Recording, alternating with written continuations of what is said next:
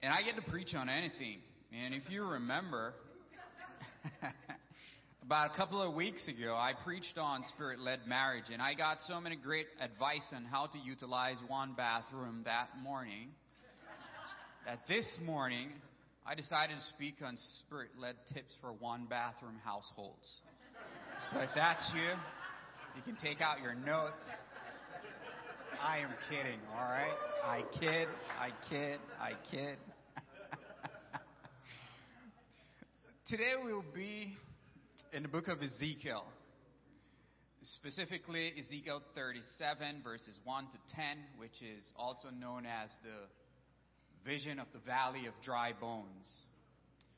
And the book is named after its author, Ezekiel, who was a prophet during the Babylonian exile in the 6th century BC. And so before we continue here, let's just open in prayer. Father,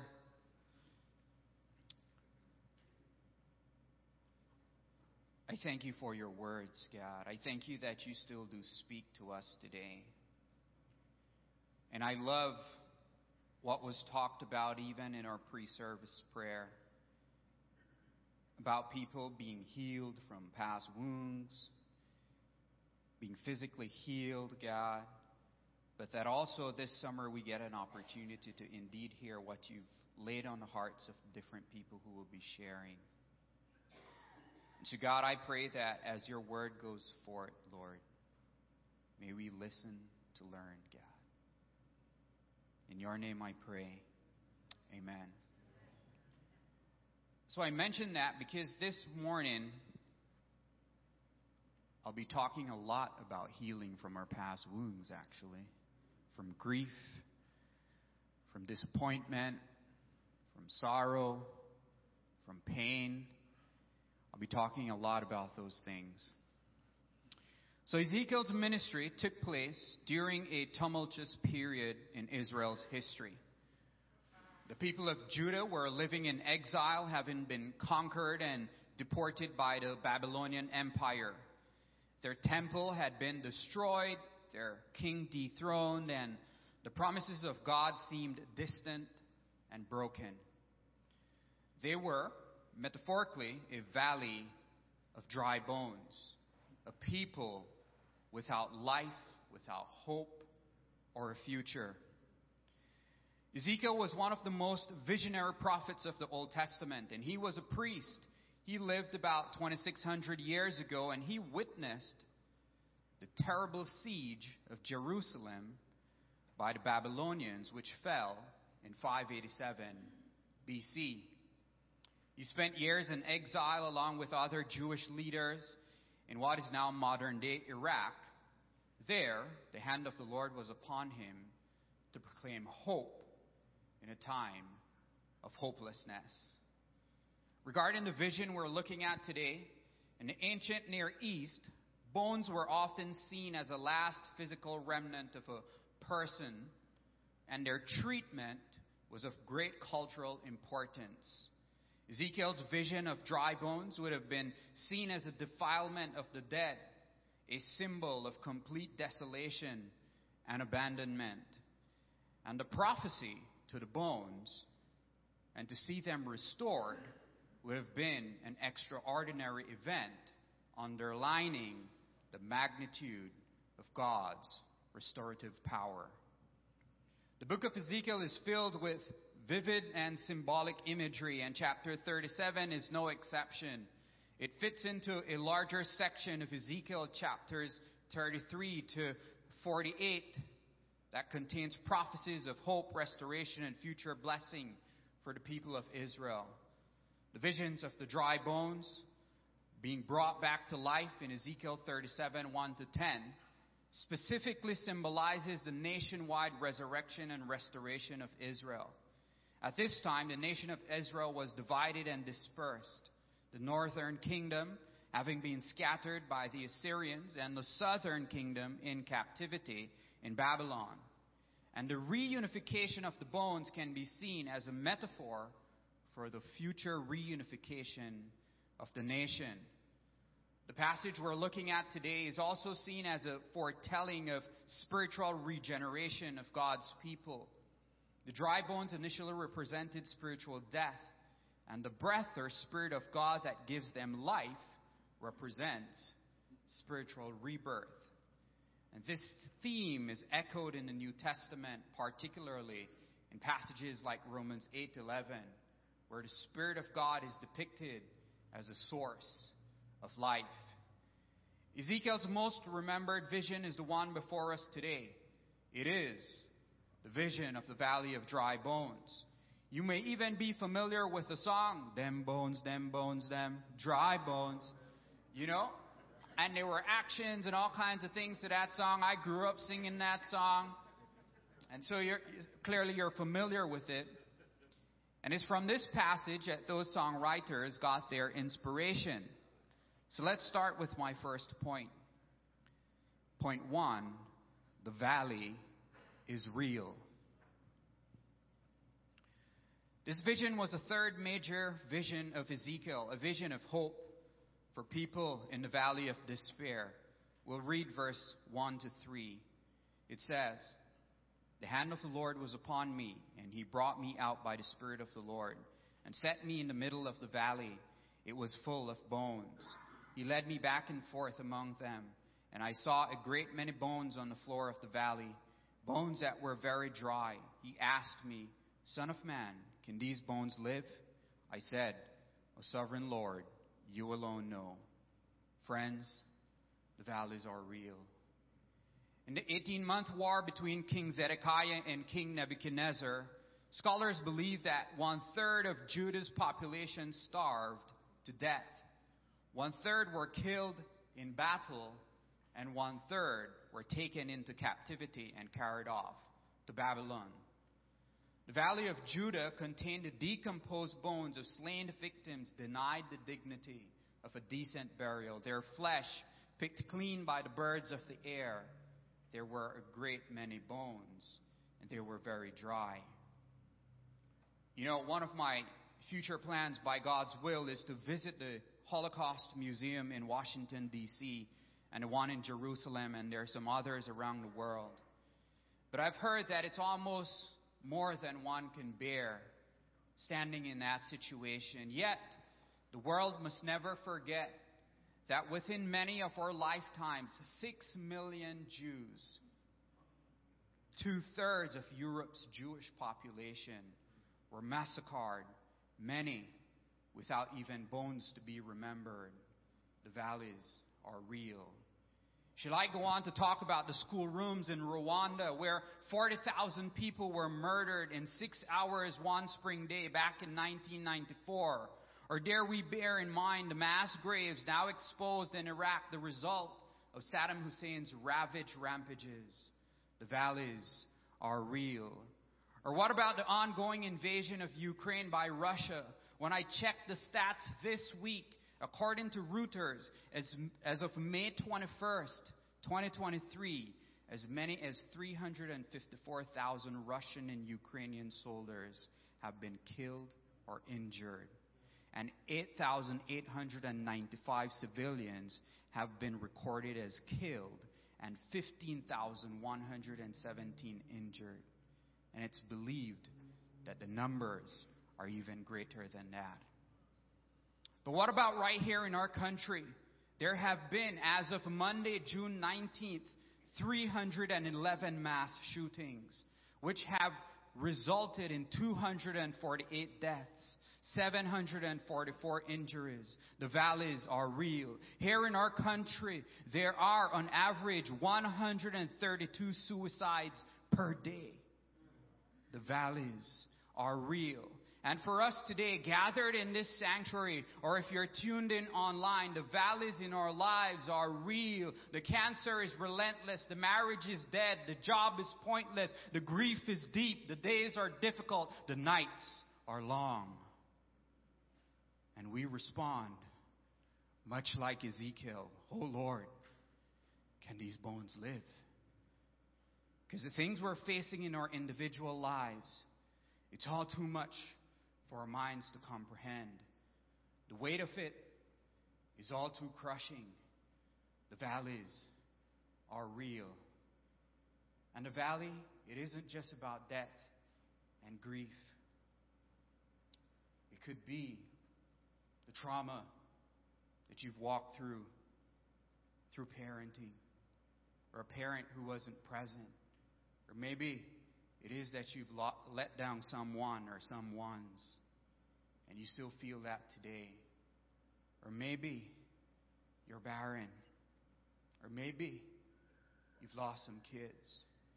Or maybe someone has said difficult things to you. Or maybe, just maybe, it's a grandchild who isn't following the Lord. Maybe it is your child that isn't following the Lord. Maybe it's a family member who isn't following the Lord. Maybe it is depression. The valleys are real. Whatever you're walking through, I want you to think about that as we continue. I'm going to be spending a bunch of our time, most of our time, on this first point because I don't want to gloss over this. With the valleys we're facing, we must take time to acknowledge our despair while also trusting in God's sovereignty. I think about the story of Job. In Job 42 2, Job himself confesses, I know that you can do all things. No purpose of yours can be thwarted. Psalm 115.3 echoes this statement, Our God is in heaven. He does whatever pleases him. An understanding of these verses, the ones I just read, provides comfort and strength in times of suffering. Our suffering God is not unaware or indifferent to our suffering. He's actively working in and through it for our ultimate good and His glory. Therefore, we shouldn't live in fear of the things we're facing, but in awareness and dependency on God, whose power is infinitely greater than any evil force. In my own life, these truths brought me comfort and hope while walking through suffering and facing the mystery of death. And just as Job sought answers in his suffering, we today can find assurance in the solutions provided through Jesus Christ. Despite the challenges and mysteries of life, we can trust in God's plan for redemption and eternal life through faith in Him. Moreover, these truths should shape the way we live. See, with the assurance of being made righteous in Christ, we are called to live out this righteousness in our daily lives.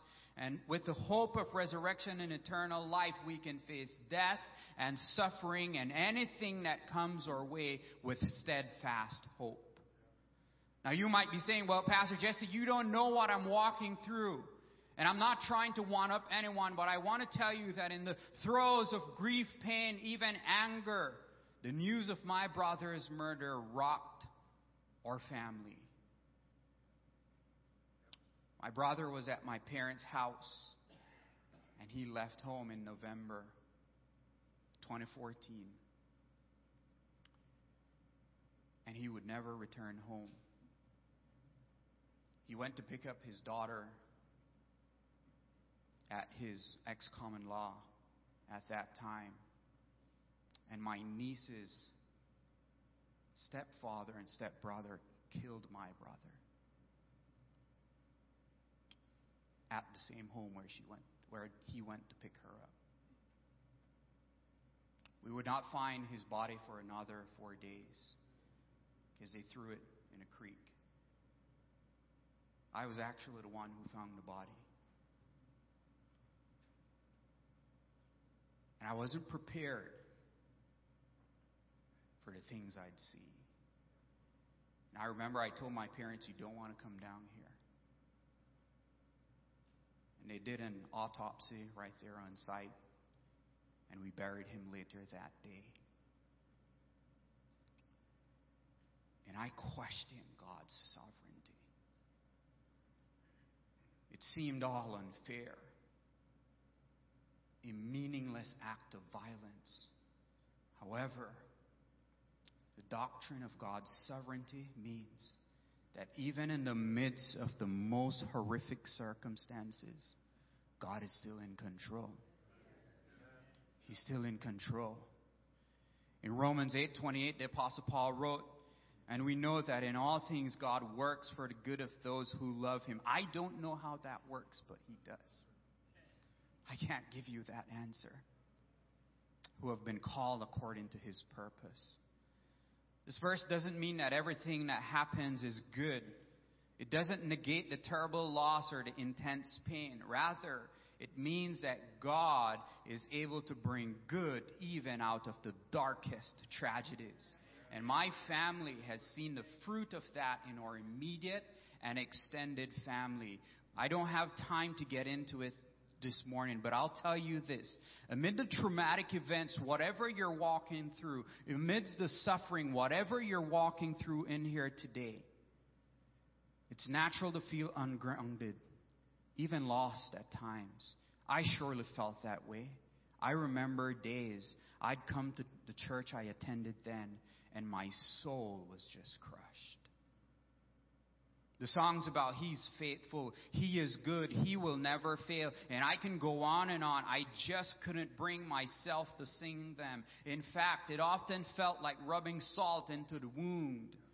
And I'd sit across from my then pastor, and let me preface by saying, I don't have the right theology on this. I just don't. And if you've not walked this road, I, what I will say next might be offensive to you. But I'd sit across from my pastor, and nothing he said, not that he's sovereign, not that you gotta have faith, not that you just gotta worship, none of it brought any assurance because the pain and loss was overwhelming. I was just trying to survive.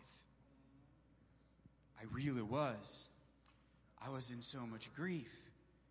And if you want to know more about this time in my life and the grief, pain, suffering, please feel free to come chat with me. I want to listen to your story as well, but also to share with you more deeply how I walked through that season. I'm standing here today because of his faithfulness. And so here I was, a 26 year old, having gone through some serious life quaking events because there were also a bunch of other things happening in our family's life and in my life. And I was struggling. I really was. And I was in therapy, but I was holding on to Jesus and nothing could have prepared me for the trauma and the recurrent violent dreams that continued for almost six years after my brother's death. You can ask my wife. We, we weren't dating then. But we got married. And I'd had violent dreams. Up until about two years ago. Now, I was seeing a therapist, but more than that, I was holding on to Jesus because he was healing my wounds and the things I was walking through. He was right there beside me, walking with me in the midst of it. And he said, Don't wake me up when I'm having those dreams because I'm fighting for my life in the dreams. So she'd watch me have dreams upon dreams. I kept attending service. To be in His presence and to be with His people. Because I believe that one day one day, even though I didn't understand it, and to this day there are still aspects of it all that I don't understand, and that's okay. But even with all of those things mixed in, I believe that one day He would bestow a crown of beauty instead of ashes, the oil of joy instead of mourning, a garment of praise instead of a spirit of despair. He'd restore that which the locust had eaten, and one day, one day I'd be able to sing those songs indeed again and indeed mean them. I'd be able to laugh again. I'd be able to have joy again. And the season and the period I was in when I was walking through that, it was immediate. The grief lasted. The, the immense pain probably took about six months before I finally came to terms with it. But it took almost seven years walking that out later. But in those six months, I still went to church. In those seven years, I still attended church and I was faithful to attend even though there were challenges and the Lord Lord showed up as faithful in my life.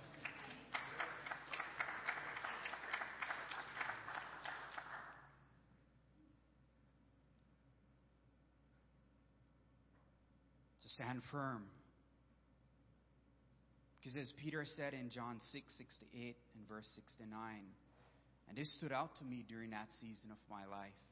Peter said, Lord, to whom shall we go? You have the words of eternal life. We have come to believe and to know that you are the Holy One of God. So, yes, the valleys are real.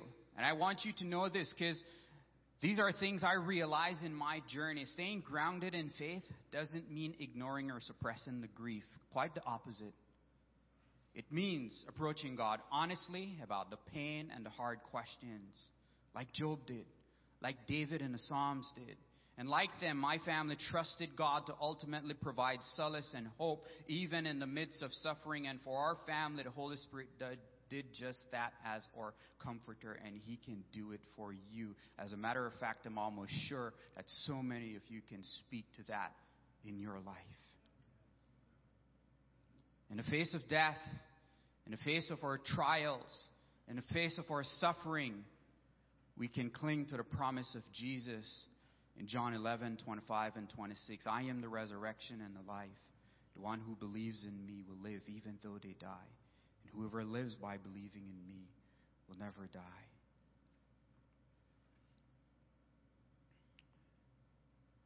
Also, remember that suffering may be the result of the fallen world in which we live in. We cannot always know the mind of God, but we can know God's character and God, who loves us, sent his Son to die on the cross to pay for our sins and for the sins of all humanity. By the way, let me just say if anyone didn't deserve to die, to suffer, to be whipped, to be bruised, to be mocked, to be spit on, if we truly want to play that card, then let me just say that person would have been Jesus and Him only. He was the only perfect, sinless one. He was blameless and sinless. But even God's own perfect, spotless Son was not spared trials, pains, suffering, and death. So, yes, the valleys are real, but may we be inspired to suffer well for Him if it comes to that. And that might sound jarring, and unfortunately, many Christians believe that we're not created primarily to serve God for His benefit. And many today believe that suffering is unfair and But I want to encourage you when suffering and trials do come, hold on to Jesus, church. Hold on to faith in Him. Job responded to his suffering with great faith. Yes, he had a momentary pity party. I think we all have those moments. But Job's story and his response leaves us with a very important question How will I respond when my world caves in? How will you respond when your world caves in? Something else I learned during my journey is that choosing faith in the midst of suffering will not eliminate the pain. Job was nearly crushed by the pain of suffering, yet in the midst of the pain and heartache, Job issued some of the greatest statements of faith ever heard. Naked I came from my mother's womb, and naked I will depart. The Lord gave, and the Lord has taken away. May the name of the Lord be praised. Another thing I learned was that choosing faith in the midst of suffering will not stop the questions. In the book of Job, two chapters of great faith are followed immediately by 35 chapters of great questioning. And Job is not alone in his questions. Jeremiah could not preach without weeping, questioning how could God have allowed such despair. David also wrestled with questions for years, especially while hiding from Saul. In Psalm 13, David said, How long, O Lord, Will you forget, me forever? How long will you hide your face from me? The questions about suffering even reached the mouth of Jesus as he genuinely wrestled with the internal agony before crucifixion. Must I really do this? He asked. Is there no other way? He asked. Also, choosing faith in the midst of suffering will not give you a logical answer for your suffering. The book of Job represents one of the most unusual pictures in, Bi- in the Bible, and nothing about that story seems to make sense, and it certainly isn't satisfying, and that is part of the point. Suffering doesn't make sense, but it is a renewing and a refining process. The Bible tells us that. Suffering comes well armed with grief, hardship, misfortune, illness, crisis, tragedy, and more. It pays no attention to age, sex, nationality, or the size of one's bank account. But in the midst of such hardship, faith is still an option, even if it appears illogical. Because it will appear illogical to those around you, to the world around you.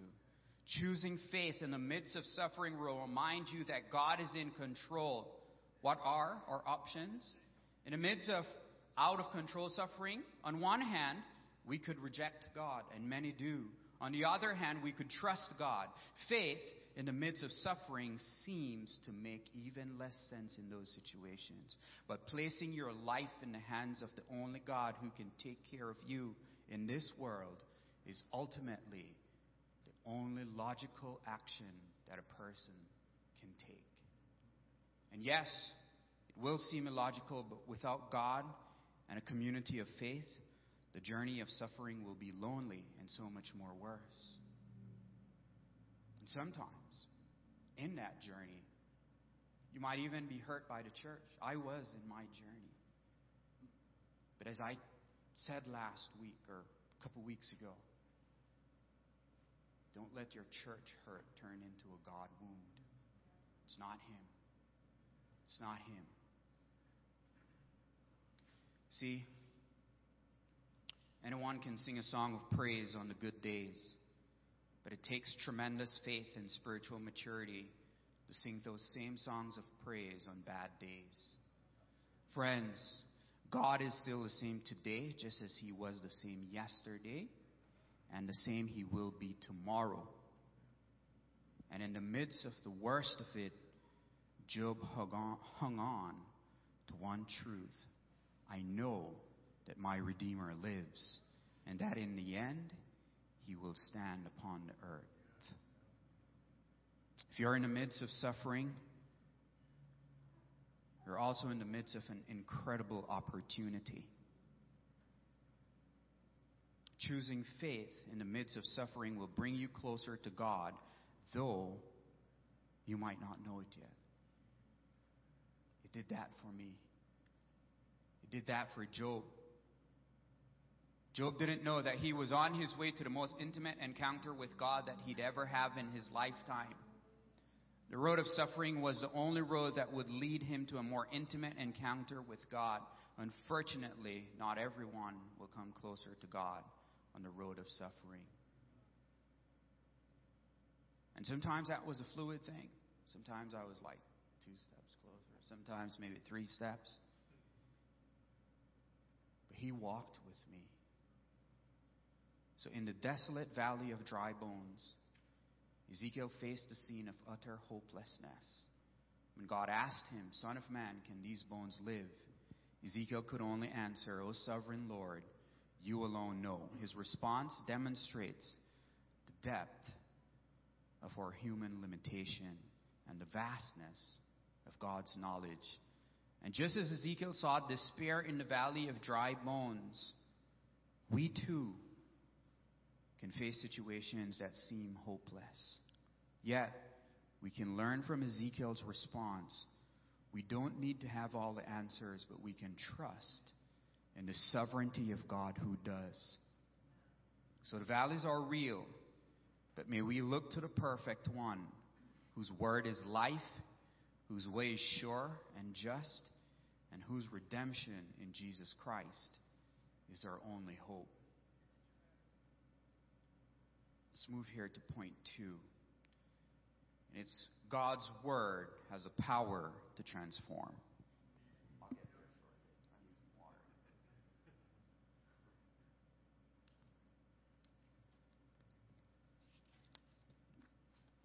God's Word has a power to transform. Friends, it's in a valley that this prophet is called to prophesy, verses 4 to 7.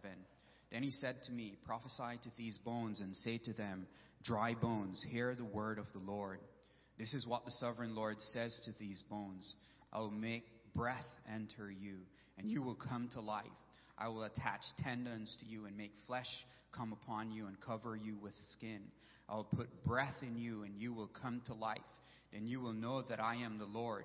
So I prophesied as I was commanded, and as I was prophesying, there was a noise, a rattling sound, and the bones came together, bone to bone.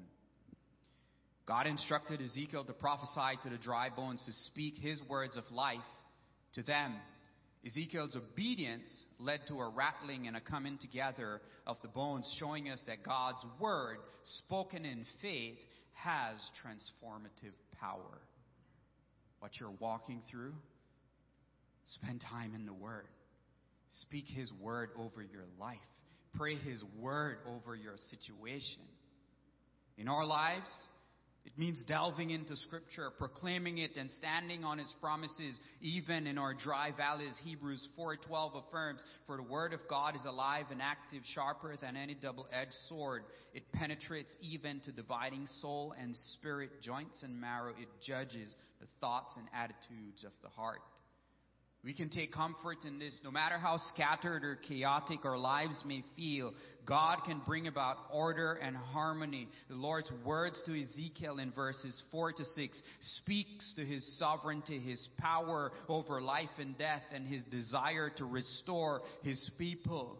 Like the dry bones, we were dead in our transgressions, but through Jesus Christ we have been made alive. Ephesians 2, 4, and 5 affirms this. But because of His great love for us, God, who is rich in mercy, made us alive with Christ even when we were dead in transgressions. It is by grace you have been saved.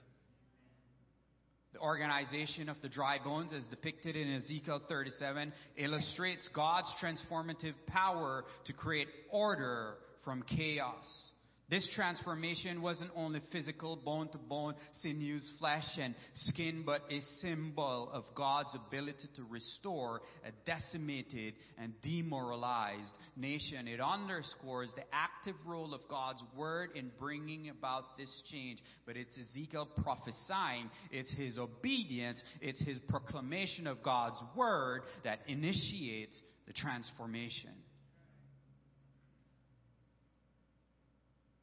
Content of Ezekiel's prophecy isn't explicitly described in these paragraphs, but the biblical text in Ezekiel 37 4 to 6 provides insight into his message. Ezekiel delivers a message of hope and assurance of God's power to resurrect and restore. For us today, this serves as a powerful reminder of the capacity of God's Word to bring order into our lives, regardless of how fragmented, chaotic, or quote unquote dry one life may seem. The Word of God can bring healing, wholeness, and renewal. Healing, wholeness, and renewal. So here's the point Ezekiel did what he could and used what he had. He had enough faith enough hope, enough love, and enough courage, along with obedience to proclaim God's word in the most unlikely place of all the earth, and to proclaim hope when all hope was gone. And the question I have for you is do we? Do we? As believers today, may we rely on the power of God's word to bring order and restoration in our lives and to exercise faith and obedience even when circumstances seem hopeless. Just like Ezekiel, we're called to be bearers of hope, knowing that our faith in God can bring life to the most desolate valleys we face. My last point is this God's breath leads to life, restoration, renewal, and spiritual revival verses 8 to 10.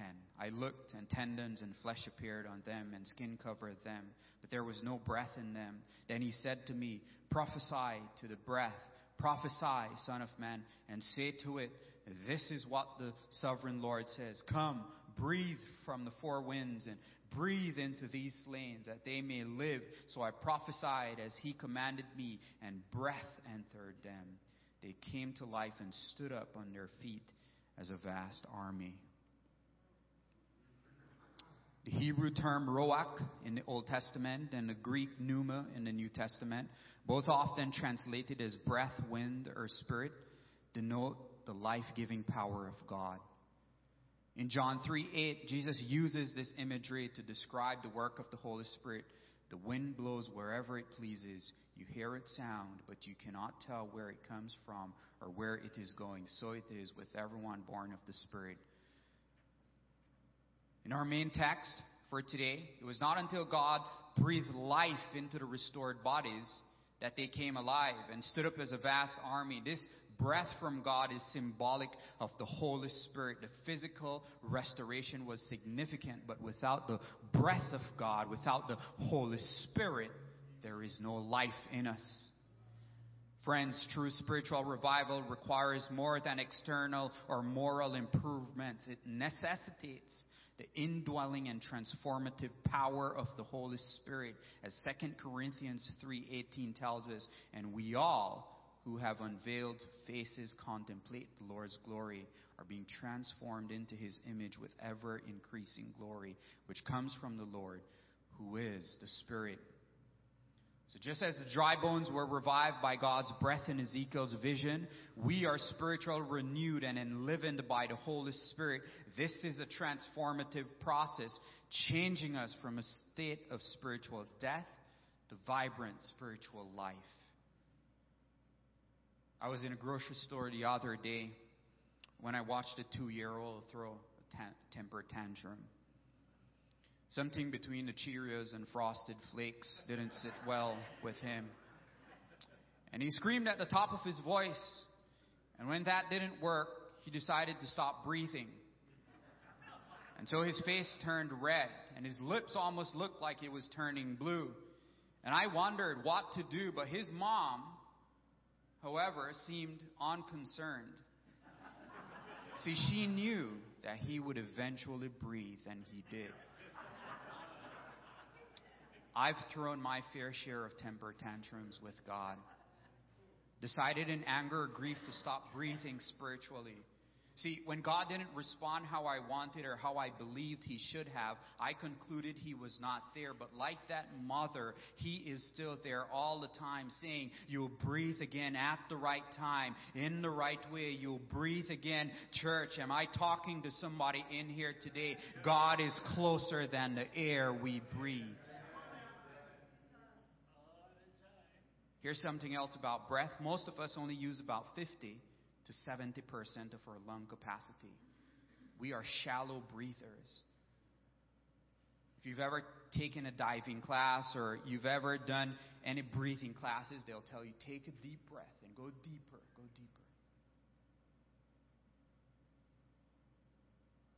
We don't breathe from the depths of our being, and the same is true spiritually. We dabble around on the surface. But a spiritual mature person is a person who knows how to breathe. And if you don't know, he will teach you.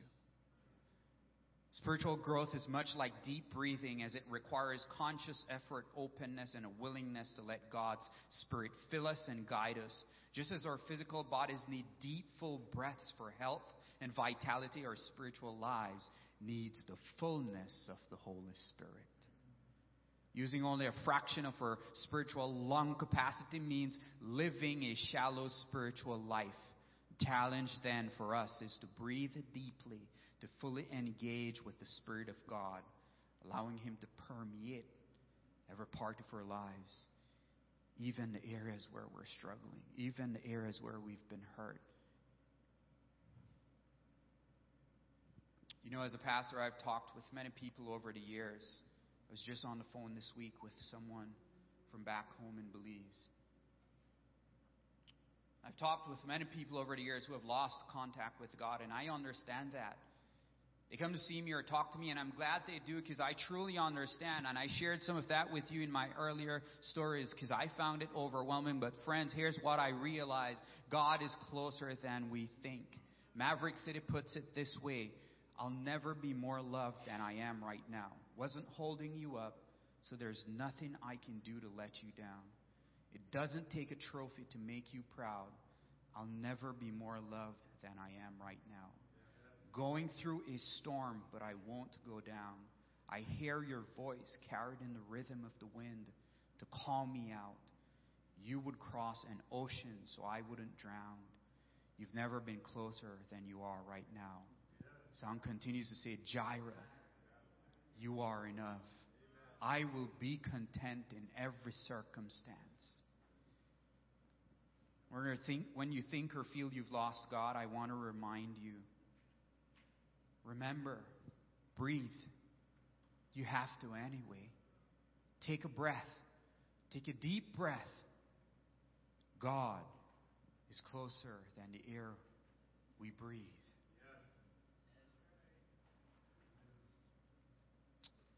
I'd like to call up the worship team at this time as I get ready to close here. Sometimes suffering is a mystery that we can't fully comprehend. And in such cases, an appreciation of God's omnipotence can lead us to humbly accept that we don't know everything.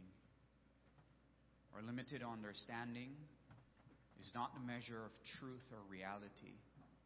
Recognizing this can bring peace and surrender even in times of pain and confusion. You know, I heard this example months ago on social media and it stood out to me.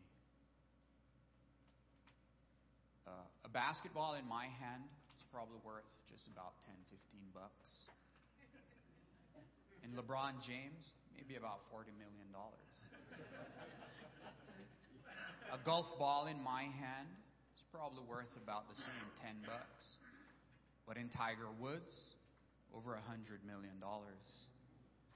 A slingshot in my hand is something I got into a lot of trouble with as a kid. but in David's hands, it's a powerful tool. A stick in my hand or a staff in my hand is just that. But in Moses' hands, God used it. Five loaves and two fish in my hand, you'll have less at the end of it because I'll eat some. But in Jesus' hands, it was multiplied. Some nails in my hands, I probably couldn't build you something. I'd have called Steve Neff. But in Jesus' hands, paid for our redemption. My grief, your grief, my suffering, your suffering, your pain, your trauma, your crises, your heartaches. In your hand, they're just that. In my hand, they're just that. But in Jesus' hands, would you put them in His hands? Put them in His hands. I tell you that because Debbie and I were about to take a trip back home soon. And the last few weeks have been very hard for me. I'm excited, but it's very hard, and I never thought about this before. But I'm going back to see people who have also deeply wounded me. I'm also going back to a place where I lost my brother. I'm also going back to a place where, yes, I've forgiven and forgiven people. And I'll see these people That's not the reason we left. We left because of the Lord's obedience and calling. But sometimes when you go back, or in the setting you're in, whoever that person is or those somebodies are, they remind you of that grief and that pain and that suffering. And I am laying that down at the foot of Jesus right now. And I encourage you to put your pain, your suffering, your grief, your situation in His hands. He's capable of healing you.